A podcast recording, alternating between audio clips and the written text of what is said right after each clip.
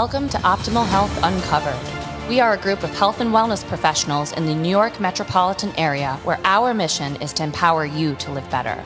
From specific injuries to general fitness trends, diets to sleep habits, our group of specialists are dedicated to bringing you the latest evidence based research on the topics that matter most. Welcome to this session of Optimal Health Uncovered.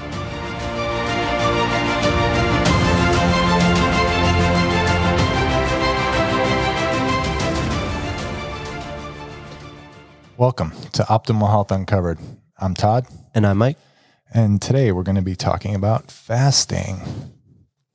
Exciting. Think, Mike? I love it. Exciting topic. Comes up often for us in the clinic. So we'll dig in. What do you know about fasting? Anything good? Uh, I know nothing. So this is going to be a very quick podcast. Um, no, I know a good amount. Just tell me where you want to start and we'll go from there. I, I, I know you fast. I fast on a regular basis. And uh, I probably one of the top wellness type questions that I get every day from clients. So I think it's going to be a very interesting topic to go over. I agree. I am in the middle of a 24 hour fast today, dinner to dinner. So we'll see how this podcast go, podcast goes. I'm yeah, there you go. There's the bit. stumble yeah, number one stumble, right there. A little fogginess happening here.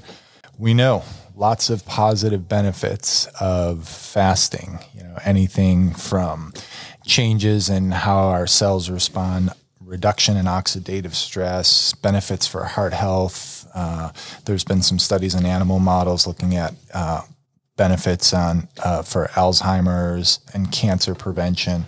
So let's just start with you know overall positive benefits of uh, fasting and some of these things. Let's tackle some of these things as far as uh, the positive effects on the body. Sure. I mean, let's, I guess, define it first, right? So fasting is just the intentional, or I guess sometimes unintentional. We're talking about it for intentional purposes. We're lucky enough to not be in a population where we're deprived of food. We elect to do this.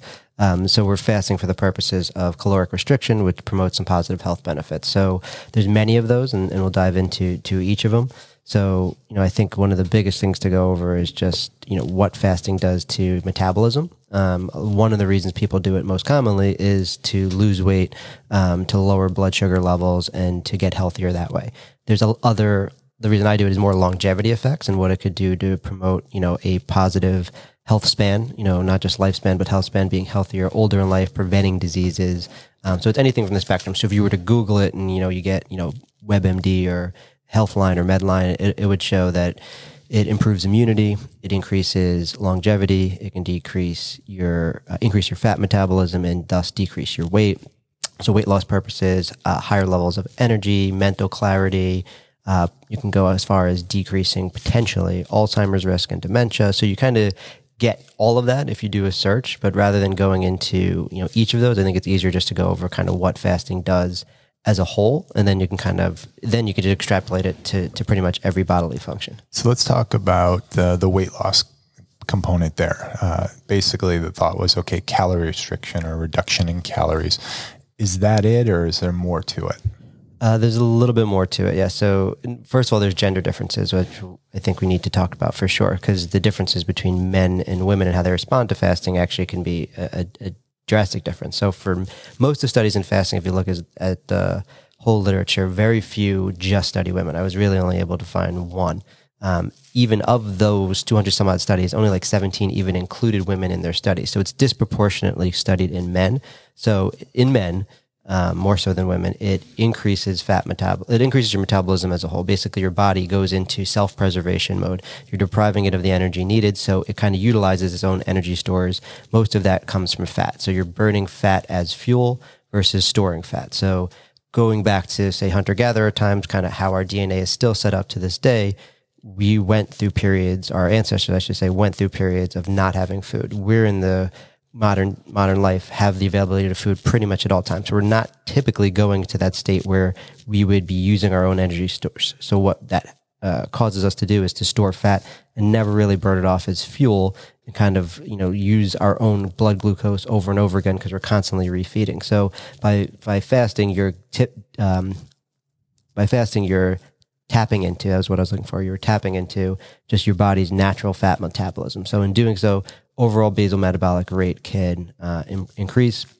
Your um, fat percentage can go down over time if you're doing it because you're using that as fuel. In women, however, it actually has a little bit of a different effect. It slows your metabolism. It can co- cause you to store fat. Um, they think it has to do with both uh, leptin and ghrelin, which are two hunger hormones. They're still kind of studying it. So I get uh, most of the, the clients that I work with kind of are in that middle aged female uh, population. And we have this conversation pretty frequently that fasting, not all fasting is created equal. So there's some more uh, preliminary research on more fasting mimicking diet where they are eating some calories, lower amount of calories versus full fasting, and they're not. It's not really recommended that they're fasting for as prolonged periods of time. So we'll go into different time frames and windows, and but that's just kind of out there. Since you mentioned fat metabolism, metabolism, I think it's important to note that men and women respond differently. That's a good point, and we'll talk a, uh, a little bit about that later on when we dig into the different types of intermittent fasting and uh, exactly the differences between men and women and make some recommendations based on what uh, the research is, is, showing us. How about uh, overall reduction in oxidative stress and inflammation in the body?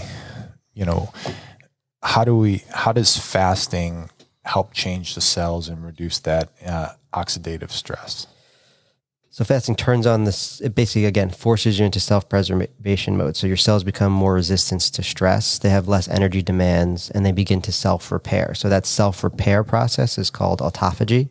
Um, autophagy basically is your self cleanup process where there's damaged proteins, there's damaged cells in our DNA every day that happens just from exposure to environmental toxins, food, stress, right? We call that oxidative stress. So our body has a natural antioxidant producing capacity called autophagy where we kind of clean those out. It doesn't really kick in as much unless we're fasting and fasting for prolonged periods of time. So, you know, our ancestors, although we didn't have the availability to study, you know, cancer risk, et cetera, by fasting may have cleaned up some of these cellular byproducts that then cause diseases. And two diseases that are most notable out there that can be helped with autophagy are the proteins that linger in the body that if we're cleaning them up, we have a lower risk for are cancer. And then it's also been studied pretty intensely with beta amyloid protein, which is present in Alzheimer's and dementia.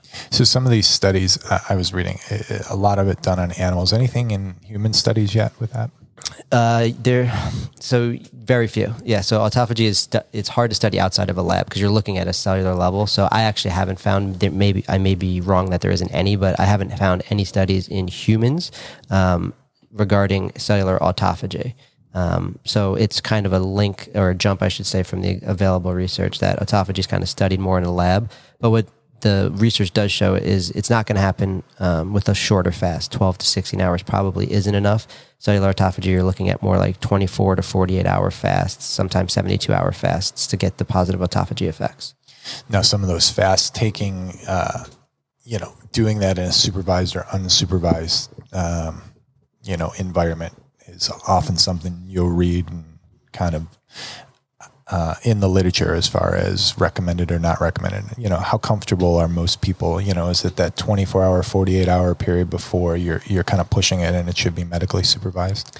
Yeah, what I recommend to my clients is if you're going to start, start slower. Start, you know, if you haven't done a 12 hour fast, if you're just waking up and eating all the time, right? Or not all the time, but you're waking up and you're in the habit of eating breakfast, you know, we're the misnomer that it's the most important meal of the day. It's a, it's an important meal, but breakfast, as the name implies, means breaking the fast. If you're not actually fasting, it's not really breakfast; it's just another meal. So I encourage people to eat when they're first hungry to start, and often that is just kind of deprogramming, just wake up and eat, and I need energy to, to fuel that. That's not really true if you if you read some of the research out there. So start slow. You know, for some individuals that never fast, to start with 12. If you want to start, I, I recommend kind of a 16, 8, just a restricted food window. What we mean by that is 16 hours of non-eating, eight hour food window. So if you have your last meal at say um, 10, you know your first meal oh that's that's not a good example if your last meal is say 8 at night uh, then your first meal is going to be 12 noon the next day did I yeah. do the math correctly on that? Okay. All right. Well, you get the point. 16 hours later is your first meal.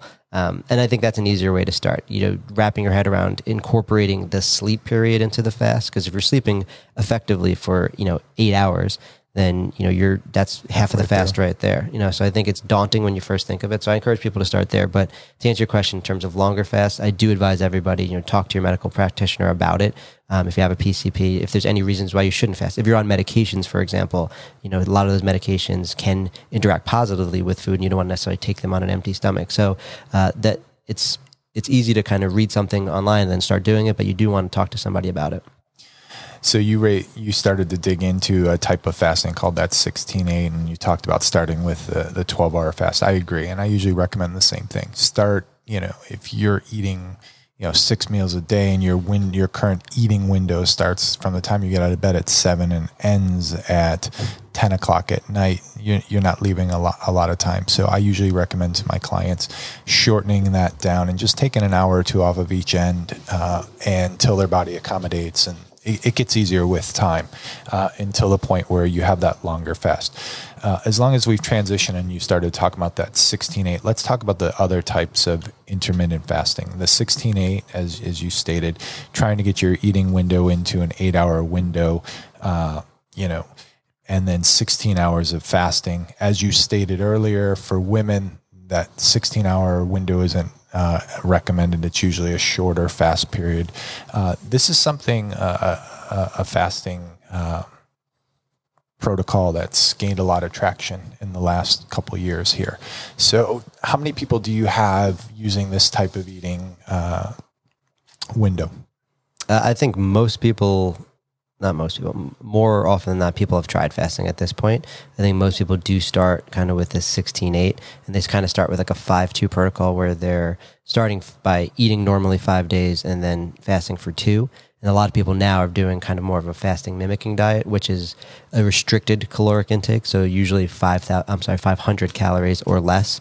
Doing that for a period of five days, and then re- reintegrating normal eating for two days after that. Some people do that monthly, some people do that quarterly, some people just end up doing fasting mimicking, you know, on a on a repeated basis. And I think there's a benefit to any type of fasting. So it's like exercise; you, you have to start somewhere. It's better to exercise than not. I think it's better to fast than not, um, and you just have to figure out what works best for your body. And I think the gender difference is is one thing I point to, and then just lifestyle and what you're able to do. If you're somebody that you know you're breaking your fast at 12 but at 12 o'clock you're always in a very important meeting and you can't get to it right? You may have to find something a little bit different. So uh, that's where i encourage people to start. The longer periods of fasting if someone is interested in that um, which i think has huge health benefits you know i'm i do it kind of once a quarter. It's kind of all my brain and um, my family can tolerate because i get cranky. Um, but some people do it you know once a week and some people do it on a regular basis. So i think there's some deleterious effects of doing it too often. You don't want to go into starvation state. Uh, but i think if you start from somewhere and then just kind of work up and figure out what your goals are. Yeah. And to your point, you, you kind of talked about the 5 2 diet twice a week, trying it once a week, once a month, once a quarter. You have to find what works for you. Uh, I started the 24 hour fast and I was doing it quarterly, and now I'm to once a month. It just feels good on my body, just fasting that one 24 hour fast once a month. There are people that do that. They you know eat, stop eating. They're doing it 24 hour fast a couple times a week, two, three times a week, or alter, alternative days of fasting. But to your point, instead of just an all water based fast or non caloric fast, it's it's more of this reduced calorie diet where we're looking at 500 calories for women, around 600 for men. Uh, Dr. Longo. Uh, is doing a lot of research on that. And I think he's actually at a company, Prolon. Prolon, yeah. yeah, yeah that you know he packages this stuff up and guides people. And he, he that. that. that company is marketed based on research, and Valter Longo is kind of the the person that has most of the research out there on there. So and, and it's university based, and it's a lot of randomized control trials. Do I, I do study it? Uh, it is studied, I should say. So I don't think it's nonsense, but I think. Um, it is proprietary, his Prolon supplements. You kind of have to look at it and, and see what's out there. They do promote cellular cleanup and autophagy with it. So, to your question of has it ever been studied in, in adults, I have to come back with a, a more thorough answer on that. To my knowledge, it, has been tough to study outside of a lab setting. So, can he uh, follow through on that? I, am not sure. I think most people's experience with Prolon that I've I've had have been very positive. I think women love it, and specifically if you're looking at somebody who needs some calories because of these gender differences, where women have with fat, just true all in fasting, they're not taking in anything. The increased cortisol, decreased insulin sensitivity, some of the negative effects, those can be mitigated by the fasting mimicking diet, where you are taking in some calories. So I, I tend to recommend a fasting mimicking diet, whether it be Prolon or otherwise, of just lower intake of 500 calories or less uh, for women versus going to a, a longer fast period. And another good way to just the complete water fasting is difficult sometimes. So just you know, giving people some calories. Yeah, I guess we could talk about that. So when I fast, I, I'd have black coffee. Like I can't live without it. Um, it's n- pretty much non-caloric or very low caloric, depending on what, what type of coffee you're having. I don't put anything in it. Um, so I still take that. So some people wouldn't even call that a fast, like the purists. Um, so really, we're talking about you know food by mouth for the most part, or calories in drinks and, and beverages. Now, what about the question that comes up? Uh, what if you put Truvia, natural sweetener, non-caloric? Is that considered breaking that type of fast? Again, I think it depends who you're talking to. If you talk to me and you were talking about calories, no, it, it doesn't really for me. Um, in terms of a compound going into your body that could have a cellular effect that needs to be processed, then sure, it's not the truest sense of fasting. Um, and then there's also like the religious end of fasting, where you know there's there's spiritual implications and things like that. So that's where you're just really depriving yourself for that purpose, which is a whole other end of the spectrum. Um, and that would be basically water only fast, or some are even doing non-water fast, which I think can get a little bit dangerous. Yeah, we talk about the fasting being this hot trend, but it's been around for centuries. Yeah, forever. right? Nothing we talk about on the podcast is new because all this stuff has been out forever. We just repackage it, repurpose it, and then we kind finally catch up with the historic wisdom. Talk to me about cardiovascular benefits uh, for fasting. You know, I was reading some studies that you know longer prolonged fasts. Med- these were medically supervised fasts. You know, you know anywhere from four to twenty one days. That there was a significant risk reduction in uh, blood pressure. I mean. 20, 30 points change, which is pretty significant. And this was taking a look at a population that uh, you know obviously had significantly elevated blood pressure, but making changes like that uh, uh, can affect lots of things. And we know that cardiovascular disease is you know one of the chronic diseases that kills most uh, you know humans, right? So most Americans, anyhow, with our diets. Uh, talk a little bit about the cardiovascular response to fasting.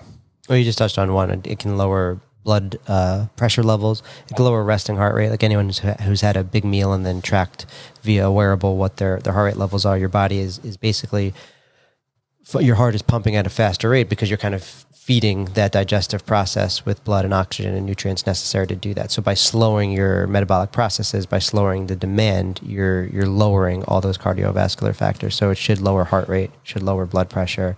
Uh, and then there's obviously the blood glucose levels of it, which if we talk about heart disease in the US specifically, that's the biggest, you know, factor. You could have maybe elevated blood cholesterol, but if you have low blood uh, so your blood lipids can be up and a little bit elevated cholesterol, but you have low blood glucose, you tend to be okay. If the two of them are high, that's kind of the, the recipe for disaster. So um, by lowering blood glucose levels, by making your body a little bit more sensitive to insulin, which is that hormone that takes the blood glucose and gets it out of the blood into the cells to be stored, um, then then you're doing yourself a, a lot of good. You're lowering your your risk for diabetes, and you, that's one of the in terms of U.S. mortality rate. That's one of the biggest issues that we deal with. Yeah, as to your point of the blood insulin level, you know, significant reductions in some studies up to 20 to 31% with just intermittent fasting protocols. Uh, what what kind of nuggets can we give to the uh, listening audience as far as uh, this, this intermittent fasting and overall health and well-being and you, you spoke earlier about you're doing it for the effects of lung longevity on your body. As we, you know, talk more with clients, with individuals, this conversation comes up around dinner tables all the time. Uh, you know, what what would you leave our audience with? I'd say there's nuance to all of this. You have to first establish your goal. Why do I want to fast? Do I want to just fast because you know my neighbors doing it or my friends doing it? If so, why are they doing it? Why would I want to do it? Am I doing it for blood? Uh, am I doing it for um, blood metrics like we just talked about, like cardiovascular, decrease in cardiovascular risk, improving longevity, you know, that autophagy mechanism?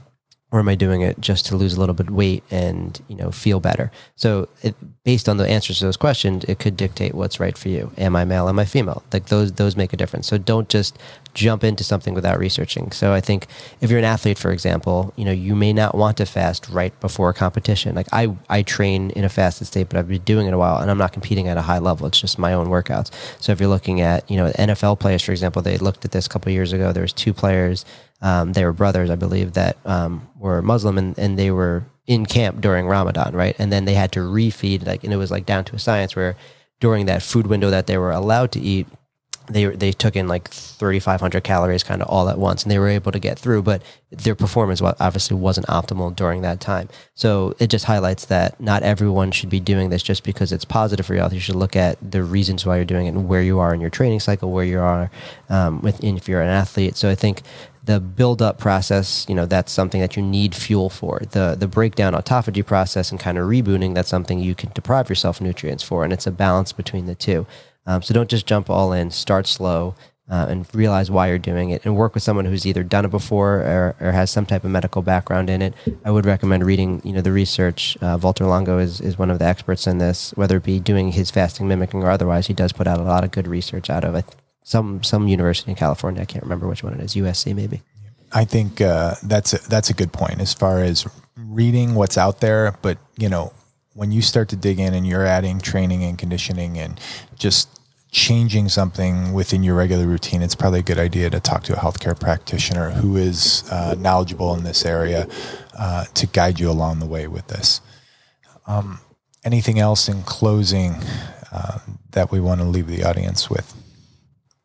No, I mean, I think it's definitely something to consider, specifically now when a lot of individuals are working from home. Never before has been food has always been more available in modern times, but never before has it been this available for so many people. So get the conversation pretty much every day from clients of like, uh, I'm just constantly snacking, or I'm just I walk by the fridge and I open it. Like I'm, I would never be around it if I was in the office. So I think it's an important thing to stay disciplined now and implement it now. Uh, it's easier when you're busy with something. So the other pearl would be, you know, do it at a time where you have things scheduled. It's very hard, at least for me mentally, to do it if I have nothing going on, or if I'm just hanging around my kids, or if I'm, you know, the caregiver and I'm feeding my kids and I'm seeing the food. Like we're we're very we're like Pavlov's dogs. We're conditioned to be hungry for food if we see it. So try to keep yourself busy, get out, exercise, spend time away from any food sources, like our ancestors did. No, I completely agree. If if I'm busy, a fast goes goes by, uh, you know, without much of a hurdle. If I'm sitting there around the kids, or I'm at home, or there's food out, or we're in a meeting and someone's eating, it's very hard to push through. I think one other thing we didn't discuss today is coming in and out of the fasting periods and around that the types of food that we're consuming you know, people sometimes think, "Oh, I'm fasted," and then they it doesn't mean go right back to the junk food. Right. You know, healthy options, and a lot of the studies that are out there, you know, the real positive benefits where they saw a lot, a lot of great benefits were I fasted and then I'm in either a plant based or you know some uh, type of diet to where you're making healthier choices with the food you're selecting, or you know you're periods where you are doing your 500 calories, the type of food you're selecting during those periods of rest- restricted eating are very important. Uh, so, not to just say uh, you can fast and then eat whatever you want. It's you know really be s- selective and choose healthier foods. Exactly. A few carbs go a long way when you're when you're having no carbs and you're kind of in that state of ketosis. Getting back into it with you know a, a lower, more moderate, well balanced diet is the way to go. Definitely don't you know have a cheeseburger or jump into you know a sugary diet. Yeah. Well, thanks, Mike. This has been a, a real quick podcast for us, but I think very informative as far as a, a topic that comes up often for us. So, we want to thank everyone for joining us today for another episode of Optimal Health Uncovered. Uh, as for my co host, Mike, I'm Todd, and uh, we'll see you soon. Have a great day. Thanks for listening to this episode of Optimal Health Uncovered. If you have questions for us or want to hear about something specific in an upcoming episode, send an email to podcast at performance pt.com and be sure to check us out on Facebook, Twitter, and Instagram for more tips on optimal health. Until next time, be well.